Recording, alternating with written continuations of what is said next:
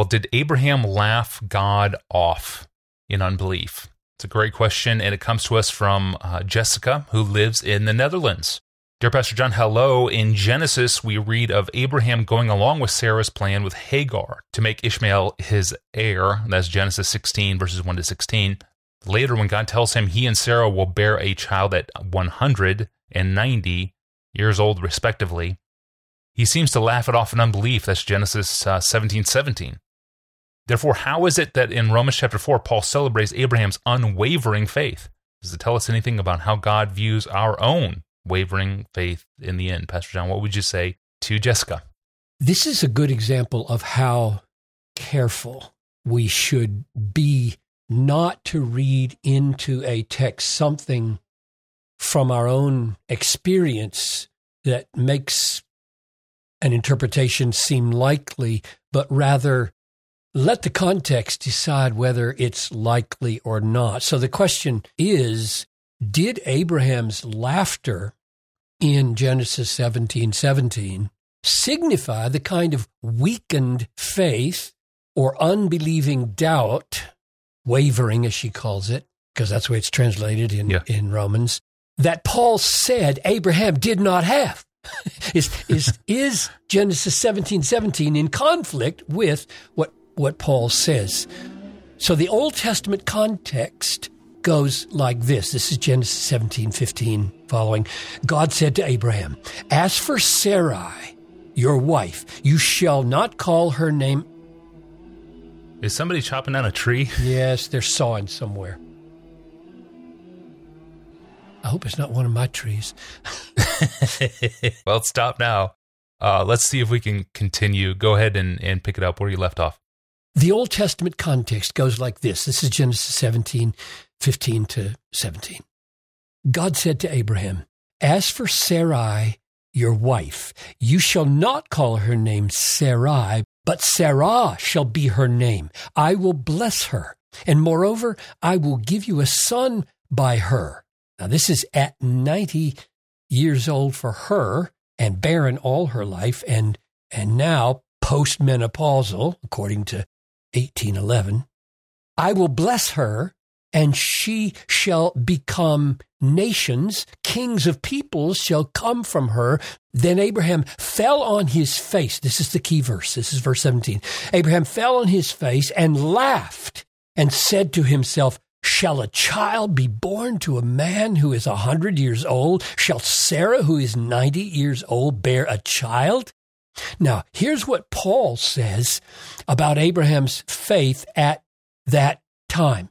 And the reason this matters for us is that Paul makes clear in Romans 4:23 that these words were not spoken just for Abraham, but for us also, so that the righteousness that was imputed to him might be imputed to us through faith alone as well. So this is not a, a merely marginal illustration for Paul. This is central to our own faith. So here's Paul's description of Abraham's response to God at that time. Here's Romans 4:17. God says to Abraham, "I have made you the father of many nations in the presence of the God in whom you believed." Referring back to 15:6 of Genesis. Who gives life to the dead and calls into existence the things that do not exist in hope, he believed against hope that he should become the father of many nations, as he had been told, so shall your offspring be. He did not weaken in faith when he considered his own body, which was as good as dead since he was about a hundred years old, or when he considered the barrenness of Sarah's womb. No unbelief made him waver. Now, literally, the translation there is he did not doubt in unbelief concerning the promise of God, but he grew strong. Literally, he was strengthened. Passive voice. He was strengthened in faith, giving glory to God, fully convinced that God was able to do what he had promised. That is why faith was counted to him as righteousness. Now, that's the end of Paul's assessment of Abraham's faith there in Genesis 17. So, six times Paul affirms Abraham's faith in response to God's promise that he would have an heir from his own 100 year old body and from Sarah's 90 year old barren body. One, he says, the presence of God in whom he believed. Two, in hope he believed against hope. Three, he did not weaken in faith. Four, he did not doubt in unbelief. Five, he was strengthened in faith. Six, he was fully convinced that God was able to do what he had promised. That's amazing. That is really clear, right? You know what Paul thinks yeah. anyway about mm-hmm. Abraham's faith from Genesis 17, 17. Now here's an interesting possible confirmation before we turn to the Old Testament context for a minute. Here's an interesting confirmation from Jesus in John 8:56, Jesus says to the Jewish leaders, "Your father Abraham rejoiced to see my day. He saw it and was glad." Hmm. What does gladness refer to when Jesus says Abraham saw the day of Christ and was glad? Could it be the laughter of Genesis 17 17. God gave Abraham a glimpse of Christ in the sense that Genesis 17 1 to 19 says repeatedly, six times, that Abraham would have offspring of his own who would be the heir of the promise. And we know that Paul in Galatians saw that offspring as Christ. So I just can't help but wonder when Jesus said he saw my day and was glad, he might have had in mind he saw my day in the promises of Genesis 17 and he laughed aloud with gladness. Well, I can't prove that. But what is clear is that Paul sees Abraham's faith as strong and exemplary for us, even though not perfect. So here's the question whether the clues in Genesis are sufficient to say Paul got this right. I mean, that's what Jessica is asking because when she reads verse 17 of Genesis 17, it sounds to her like Abraham is just blowing it off, like he's he's laughing it out of court. That can't be, which sounds like a wavering of faith, a weakening, a doubting of of faith. So let me just give a list of clues that I think Paul got it right. In other words, if I ask myself, what did Paul see in the context? Uh, this is what I think he saw. In Genesis 15 6, Abraham looked at the stars, listened to God, and believed the promise that his descendants would be like that. It says so. He believed God, and God counted him as righteousness. Second, Abraham asks God what evidence God would give him that the covenant would be kept. And amazingly, in Genesis 15, 18, God acts out a kind of covenant ceremony in which animals are cut in half and God passes between them as if to say, may I be cut in pieces if I don't keep my half of this covenant to make your seed nations. Third, God renews the promise in Genesis 17, 4 that he would Abraham would father many nations, and he changes Abraham's name from Abram to Abraham to show how certain this is. This is as good as done. You have a name, and Abraham embraces that. And then, fourth, in verse 17, it doesn't just say that Abraham laughed. This is really significant, I think.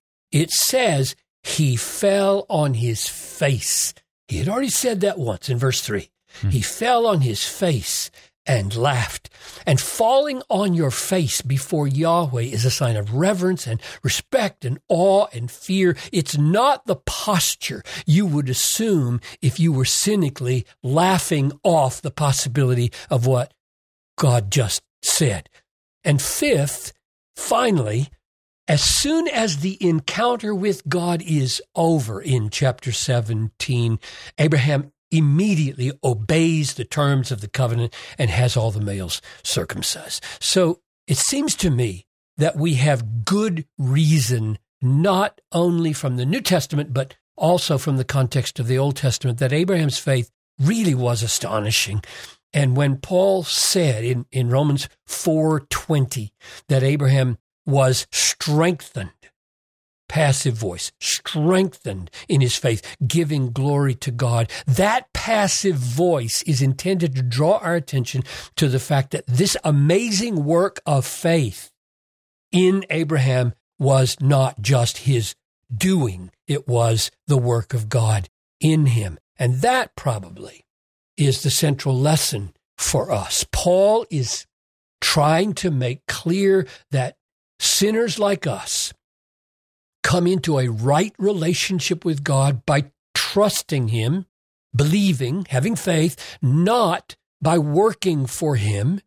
And even more pointedly, Paul is showing us that this faith itself is a work of God, so that in the end, God gets all the glory, not just because of our faith calling attention to his total trustworthiness and all sufficiency, but also because the faith itself is a mighty work of God.